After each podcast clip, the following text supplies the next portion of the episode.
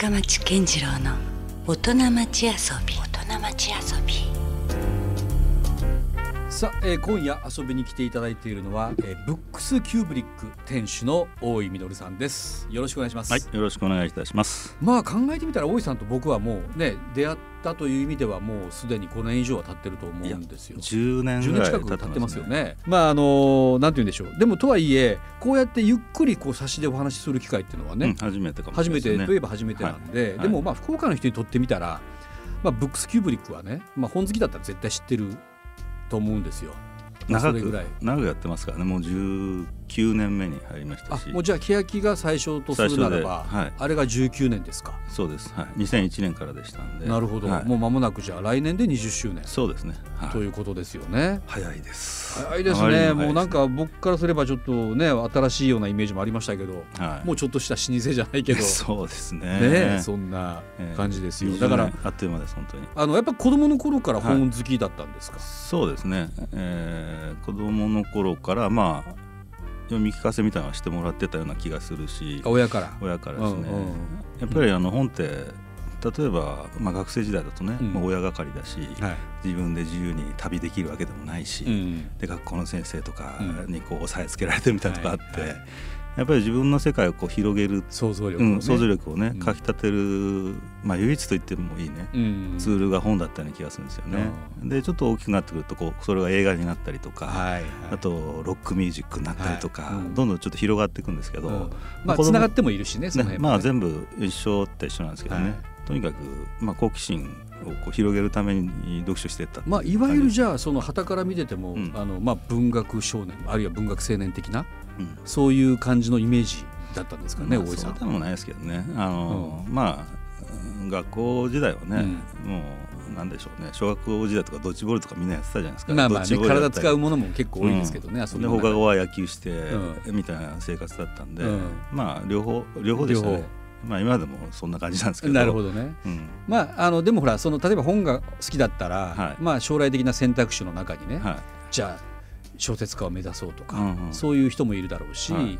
どうだったんですか？そういうルートには行かなかったんですか？いや身近に書いてみたいなっていううか、ん、なんかロールモデルっていうか、うん。そういうのはなかったですよね。小説家の人もいなかったし。まあなかなかね身近にいないでしょうからね、まずそもそも小説家なんてね。そうですよね、うん全然その辺は全く考えなかったしもちろん本屋やろうなんて全く思ってあその頃は全く思わなかったんですか？思ってうん。ただ自分にとって一番居心地のいいのは本屋だっていうのはもう確信してて、なるほど。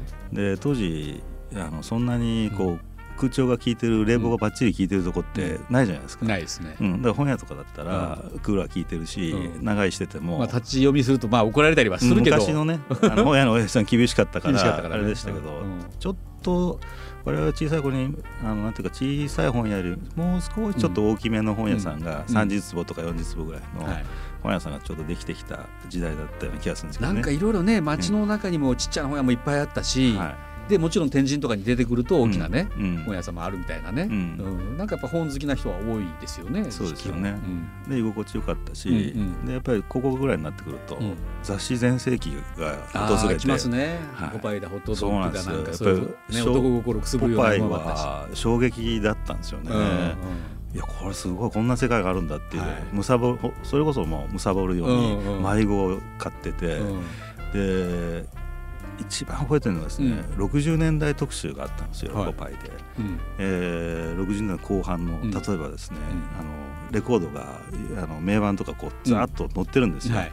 でドアーズとかですね、はい。ビートルズとかこれもっとディープな、うん。うん。あのバンドのこととかね、はい。バッファロー・スプリングフィールドとか載ってるんで、うんでなんじゃこりゃみたいな。そうですで少当時ねそうなんですよね、で当時あの天神のあのベスト電機でね、うん。レコードいっぱい売ってたんで、はいそこで結構買ってたりとかですね、うん。なるほどね。やっぱりこうまあ唯一の情報源でもあったわけですよね。そうなんですよね。まあラジオか雑誌かみたいな、そうです。ね。ラジオで音楽チェックして、うん。エアチェックとかね、うん。我々の時代はうんあったやってましじゃないですか、たね、うん。FM レコパルとか。ラジカセとかも流行ったし。そうですね。うん。そんな雑誌を丹念に見て見て、でこの番組を録カセットで録音して、うん。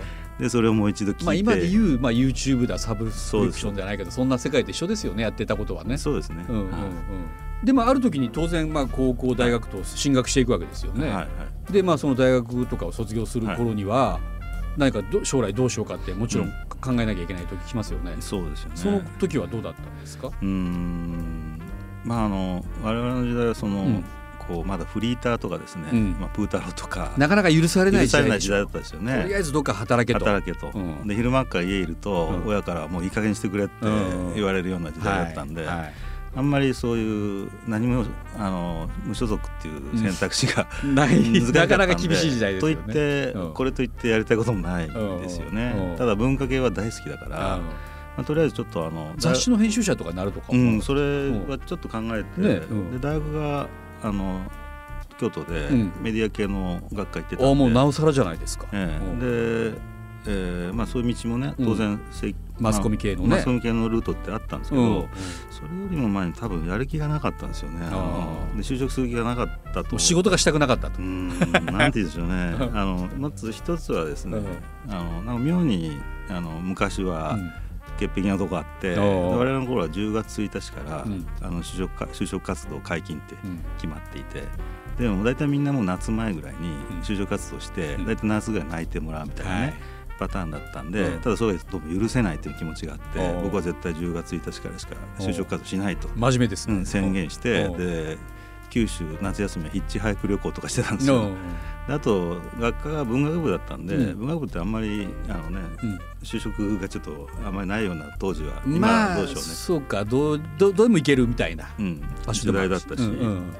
まあ、そんなんで、まあ、とりあえず10月からうん。東京で、まあ、就職活動を始めたんですけど、うんまあ、完全出遅れででも雑誌社とかにあの履歴書片っ端から出したんですよ。うんあ一応出したんですね。出したんですでそれで当時あのスタジオボイスっていう雑誌がいいですよね。うんすごく面白くて、うん面白かった。えー今でもある？今あるんですけどちょっと途中から携帯変わったんですけど当時は完全インタビュー雑誌だったんですよ。うんうんでいろんな当時時の人だった糸井重里さんとか、はい。まあ、川崎徹さんとかが表紙に出て、うん。ロングインタビューが載ってるような、うん。とっても刺激的な雑誌で、はい。それを出してる出版社がうん。流行通信社っていうね、はい。出版社にもとりあえず出してたんうですよ。んそしたらへんあの連絡が来て、うん。いや実はもうね試験終わってるんだってあやっぱり出遅れかって、ところが、うん。なんかちょっと財団法人を作るんで、うんえー受けてみないかっていうの誘いがあってでどんな内容ですかって聞きに聞いたらですね、えー財団法人でこう海外からファッションデザイナーを、うん。えー東京に呼んで、うん。ファ大大掛かりのファッションショーを今度やるために作ったうん。財団法人で、ロンドンからデザイナー20人ぐらい呼ぶって、う。んえーいう話だったんで、うん。もうロンドンっていう単語だけでも、うん。あこれだって。面白そうだなと。でさっき言ったロックにはまってたんで、うん。まああの後でねリクエストしますけど、スミスっていうバンドが大好きで。はい。もうロンドンニューウェーブ、うん。パンクニューウェーブムーブメントに結構どっぷりハマってたんで、あーなるほど。ロンドンっていうだけで、うん。もうここしかないっていうふうに勝手に思って、うん。で面接受けて、うん。どうしてもここで働きたいって言ったら、うん。なぜか採用になってですね。おおうまいこと。ええ。うん。で、えーファッションの新興財団ってとこだったんですけど、そこに、えー東京で就職することになってそこにはどのくらいいたんですか？えー、と5年いましたね5年間。はいで実際そういうファッションショー手掛けたりとか。やってました、へフーァッション全くあの全く興味なかったのに、えーただロンドン行ってただけで入って、うんでちょうどバブルが始まる頃だったんすですよね。ね。全盛になる頃の時頃ですよね代ですよ。85年就職だったんで、えーその年にいわゆるプラザ合意っていうのがあって、はい。円が急激に強くなって、はい。バブルが起こると、うん。ちょうどまさにその年にで文化に対してもお金を落ち出しましたよね。あの頃ねそうメッセメセナメセナとかね。とかね。うん。そういうブームだったんで、はい、谷町だなんだで、うん。うん。かなりお金が回っていて、でそのファッションとか。でもちろんじゃあロンドンにも行けたんですかいやロンドンンは行けないですね。あ行けない国内担当で。外国人のスタッフとかいっぱい来てたんですけど,、なるほど、でいろんな刺激的なファッションショーやって、ん。まあ、ドナダナ・キャランとかですね、うんうん。あとクロード・モンタナとかですね、はい。そうそうたる人。頃の第一線のえデザイナーたちの、え来てたんですよね、うん。でそれはそれで非常に刺激的で面白くて、うん。あとちょっとそれ以外うに、ん。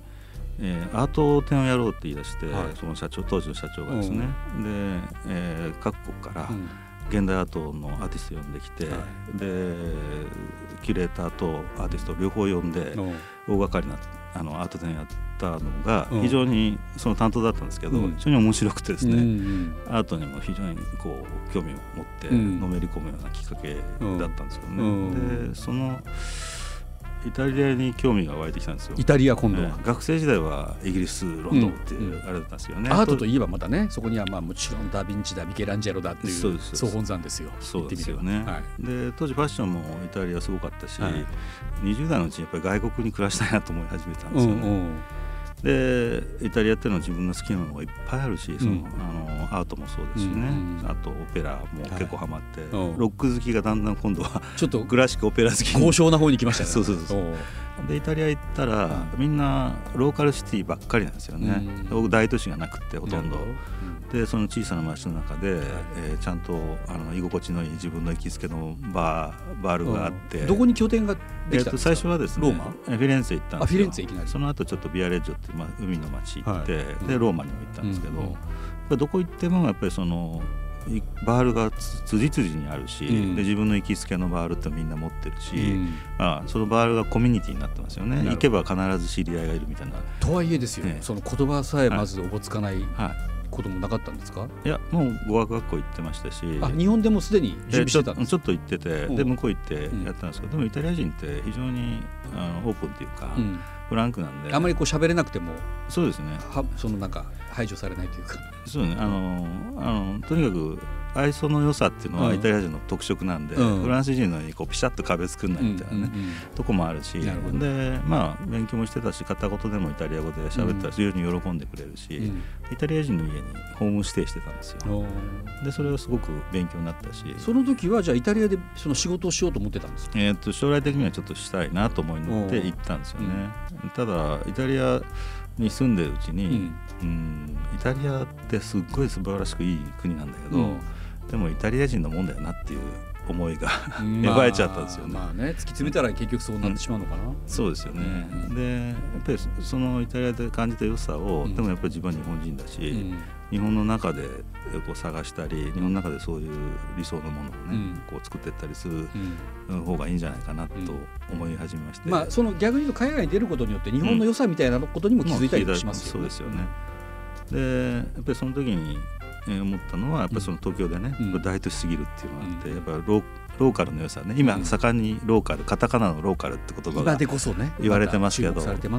当時はそのねローカルカタカナローカルみたいなのはうん。もう誰も言ってないような時代だったんですけど、うん。確かにイタリアで考えたらね別にローマというところだけじゃなくて、うん。ミラノもあればフィレンツェもあるし、うん。ナポリなんかいろいろねうん。各都市がそれぞれ、まあ、有名といえば有名ですもん。うん。でちっちゃな町でもうん。ちゃんとそのさっき言ったバールとかって劇場があって、うん。オペラ座があって、うん。サッカーチームがあって、その土地土地の土地文化がやっぱりあるの自分たちのそうですね。あ福岡にアビスパとか、ソフトバンクホークスがあるようとかに、自分たちのオラが町のうん。アイデンティティをこう強くしてくれるような、えースポーツであり、うん。あのー文化的なそのオペラであったりとか、うん。今もちゃんと小さなところでも揃ってるしそこでまあローカルの良さも気がついて、でローカルなんだけど、田舎臭くないっていうのがまた素敵だなと思ってですね、なるで自然に近くて、うん。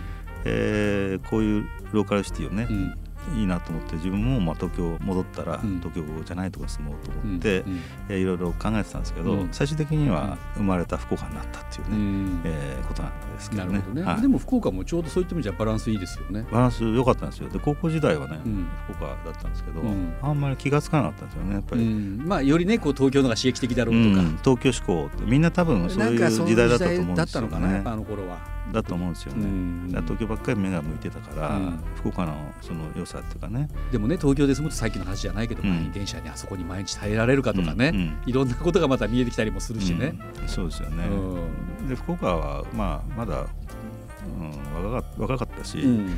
大人になってうん。分かる良さっていうのはね、うん。例えばあの食べ物とかでもね、はごまさばなんてあんまり食べたことなかったし こんなうまいものあるのかとかね、うん。うんで美味しさにも改めて、うん。福岡ならではなんだということも分かるしね。うん。あと子供ができて子育てしてみるとうん。非常に、あのす子育てもしやすい街だっていうのが、えーよく分かりましたし、うん。やっぱり若い頃に見えないものっていうのはだんだん。見えてくるっていうのはねあるんだろうなイタリア延べ何年間ぐらいいたんですか？1年半ぐらいですけどね。あまあ1年半ぐらい、はでそのままもうじゃあ東京に戻らず福岡？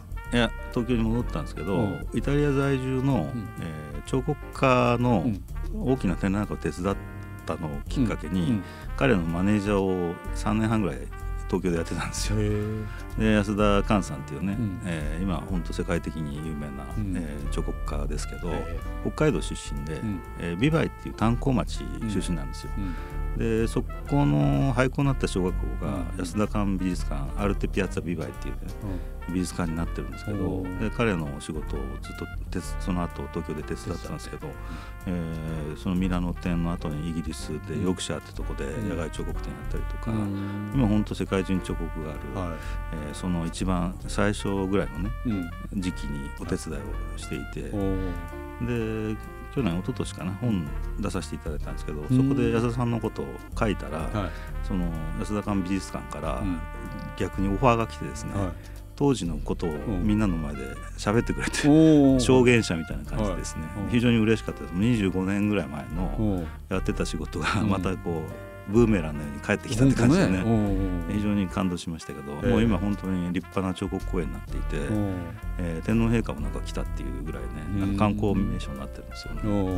だったらそれを続けてもいいぐらいな今の話ですそうよなんですよね。でそこでもまたですねおー安田さんの仕事も。なんかありましたか？うん、なんかっていうかですねやっぱりあの自分はの性格を考えてみるに、興味の幅はあまりにもちょっと広すぎて、うん。まあちょっと分裂気質なんだと思うんですけど、うん一つの作家さんの仕事をね、うん。ずっとやるっていうのは多分僕に僕には無理なんじゃないかなとうんうん。思ったんですよね。うんといってアーティストになれるほど、うん。あの突きつ突き抜けてないし、うんということで、そこでまた分岐点というか分岐点があっあてですね。でも文化的なもの大好きだから、うんうん。あとイタリアで見た個人商店しかないんですよねイタリアっていうのは街が、うん。もう大大手スーパーとかないし。で個人商店がみんなディスプレイでうん。自分のあの店のカラーをこううん。表現したりしてるのがこう連なってうん。一つの街の雰囲気を作っているそれでもすごく素敵なことですよね。そうですよね。そこになんか、まあ大げさに言えば美を感じて、ううん。んわかります。で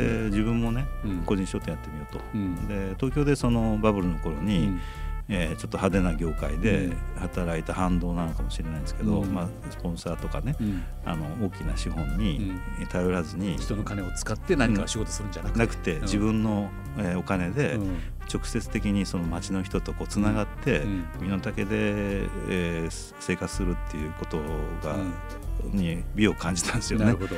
で文化的な個人商店をやってみようということで本屋っていう選択肢が出てきたんですよ長いんですけどね。で15年ぐらいいろいろうあのいろいろ回り道をしてうん。ようやく30代半ばぐらいでん。本やろうと決めて、うん。で福岡に戻ってきてう、ん。ようやく本屋ができたのが39の時だったんですよね。それってどうなんですか？そうやりたいからといってポンってできるものなんですか？本屋さんっていう仕事は。いやなかなか大変で、ん。やっぱりあの資金もいりますし、うん。あと問屋と契約するのも、うん。あの保証金だとか本独特のなんか流通システムとかあるもありそうあるんですしね。ですよね、ちょっうんと参入障壁が結構あるんで、うん。いろいろ調べていくうちにあこれは大変だわと思ったんですけど、うんまあやってみないうちからこうやめるのもまあね。ね、あんまりうん。性格的に好きじゃないんで、うんうんとにかくとことんやれるところまでやってみようと。うんいうことで福岡で、えー天神の某老舗書店でうん。アルバイトしながら、まずはそのデッチ暴行的に。デチボコをして、うん。えーでそのデチボコ朝からうん。3時ぐらいまでやって、うん。で3時から自転車で、ん。あの福岡中を物件探しっていうような生活をおー。1年ぐらい続けてたんですよ。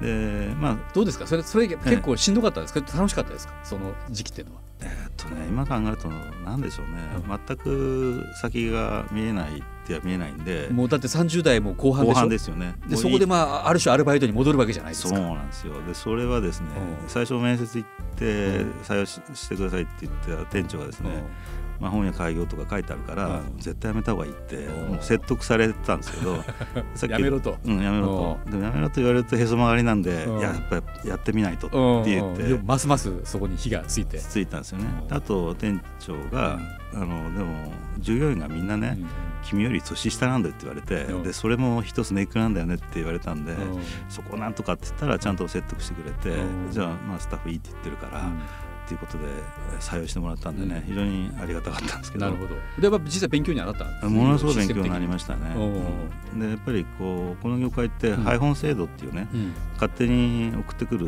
制度っていうのがあって、うん。だから全然品揃えしなくても、うん。とりあえず商品並んじゃうっていうね、うん。ある意味では楽なんですけど、うん。ある意味ではまあなんていうか仕入れのスキルが全く身につかないっていうね。自分のなんか本当はこれ売りたいのにとかっていうものにはなかなか手がつけれない、つけれないっていう。ことなんですよね。でそういうでドーンと入ってきて、うん、ドーンと返すっていうね、うん、その作業の大変さっていうのも身にしみて分かったし、うん、まあ、あと雑誌とかも山のようにあるんですけど、それも雑誌担当だったんで。大体このどんな雑誌かっていうのを把握できるようになったし、うん、非常に勉強になったんですけどね、うん、だからドンと来てドンと返すようなね、うん、仕組みじゃなくて自分で最初から全部選んで、選んだものを、えー、それが好きな人をこう集める努力をして、っていうような店をやろうっていうのはそこで働いてるとこから出てきた結論なんですよね。はい、でも実際念願かなってようやく19年前ですか、はい、そうですね、に立ち上がるわけですよね。はい、あの欅通りのところ、はい、2001年の4月だったんですけど、はい、どうでした？実際始めてみて。えー、っとですね。面白あの最初からそのさっき言ったアルバイトのところでね、うん、ものすごく大変だったんで、うん、それから考えると全然作業的にも楽でで自分の好きなものをこうおすすめするってストレスがなんかあまり感じられなかったんで、うん、とにかく楽しかったですね精神的にはもう随分楽しい楽しかったです状況になってきたわけですね。なりましたなりました。で店やって店に立ってるとね、うん、いろんな人がやってきて、うん、いろんな人とこう知り合っていく中で、うん、まあそのブックオカって本のねお祭りも,、もうそれも有名なイベントになってますよね今欅通りでずっとね。そうね露店で店を本を販売する人もいっぱいいるような、そういうつながりもその店を通じてね、こうできるようになったんで、店っていうのはまあ、自分の本の中でも書いたんですけど、うん、街にこう名刺を出してるようなもんだっていうような言い方してるんですよ。で、うん、そこにあの欅通り沿いに大きな名刺看板みたいなもんですよね、うんうんうん、店が看板だから、うんうん、まあ大井書店ですよ。そうです名前変えれば。そうですよね、ね、でそれが自分の信用にもなるし、でそういう高い名刺ですけどね。何千万とかかかる、確かにねお金はかかってますわ、何千円じゃなくて何千万。かかってる、あれですけど、まあ、そういう変え難いね、うん、あの自分に信用にもなるし、で非常にいろんな方とこうどんどんつながっていくし、もう楽しかったですね本当ね。そんな中でそんな大井さんのこだわってきたものって何かあるんですか、はい、こういう本屋をやっぱりやりたかったなって、うん、でこれからもこうやっていきたいとかっていう意味で言うと、うん。うん、やっぱりこうどういう本をね置くか、で逆にどういう本を置かないかっていうのが、まあそこが一つの自分の考えになるわけなんで、まあ、物理的なスペースもね限られてるでしょうし、ね。で一応小さな総合書店っていうような言い方してるんですけど昔子供の頃のね本屋の話したんですけど、昔小さな本屋って割とまあまあ健全に成り立つ時代があって、でちゃんと雑誌があって、はい、で単行本もある程度しっかりあって、で文庫本も買えると、で本屋に行ったら雑誌も買って、そういった単行本も買って、うん、えー、3,000とか4,000使うっていうようなライフスタイルだったんです私もね、ずっと。だから雑誌しかないとかですね、うん、えー、単行本がほ,、えー、ほとんど買えないとかですね、うん、そういう本屋さんなんか嫌だったんでうん、でちゃんといろんな膨大な出版物の中から、ちょっとやっぱり新聞を読んでて社会的なものにちょっと興味があるような人が行くと、うん、あこれこの間新聞広告に出てたとかね、うん、でちゃんと選んで、うん、えー、目ぼしいものがこうちゃんと新刊でも置いてあるような、コンパクトにまとまった本屋をやりたかったんですよ。でそういう意味で、えー、13坪とか15坪ぐらいしかないんですけど、うん、小さくてちょっとできるかな最初ちょっと不安だったんですけどね、うん、結構本量入るんで、はい、あ十分あの自分のやりたいことできるなって感じだったんですよね。うん、うちだったらもう5分10分で見て回るうちに、うん、えー、ちょっと自分の専門外のジャンルのものにもこう面白いものがあるんだっていうのに、あの出会ってもらえる、ね、出会える場でもあるし、ね、で出会える本や、うん。ということをまあ最初から考えてやってたんですけど、実際にお客さんから、うん、えー、同じそういうことを言われてね、あのなんとなくぼんやり買おうかなと思ってた本がここに来るともう次々見つかるから、給料日前に行かないようにしてるとかですね。